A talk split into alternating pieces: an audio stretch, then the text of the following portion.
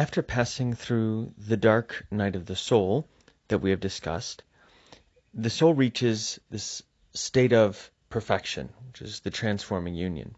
Now you have to remember this is the result of having spent probably a long time in the dark night of the soul, where the soul is remaining faithful and growing in faith and hope and love, even while it does not feel the consolation of those things. In other words, it keeps moving towards God, even though it doesn't feel like there's anything in it for itself.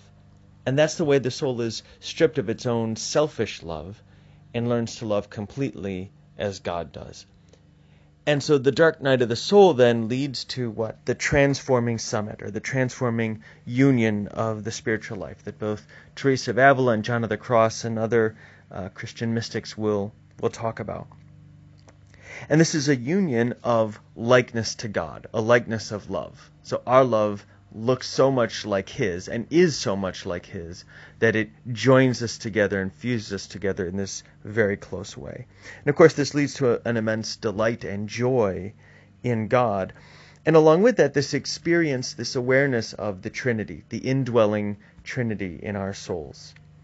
And this is a key feature of this union.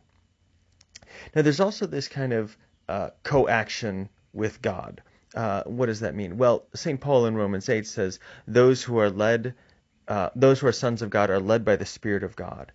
And so in the transforming union, because we've been divested of ourselves and just desire to love God perfectly, the Holy Spirit is able to move us to do uh, whatever it is that He wants us to do. So there's this end of even sort of the first movements towards sin and the Holy Spirit is able to simply guide us where He wishes us to go, to do and to say what what it is that He wants.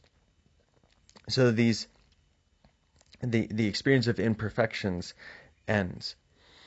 And so the state of, of transformation is uh, as John would describe it, as a kind of mystical marriage. And it's interesting that in Scripture, Christ's union with the church is described often in terms of marriage, and that's the symbol on the cross where blood and water pour out of Jesus' side, uh, symbolizing the beginning of, of the church, just like from Adam's sleeping side came Eve, his bride. And so the individual soul can experience this in this perfect union of love, this kind of sort of marriage to, to Christ in love. And the other biblical analogy that I think is important here is that of the Hebrews after being freed from slavery in Egypt. So they're out of the land of sin and paganism, they're out of the land of slavery, and yet they still fall.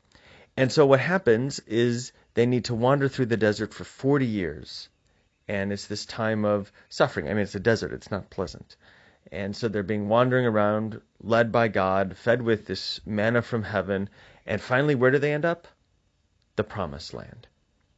And that story of the Hebrew people in the Old Testament is also the story of the soul in God.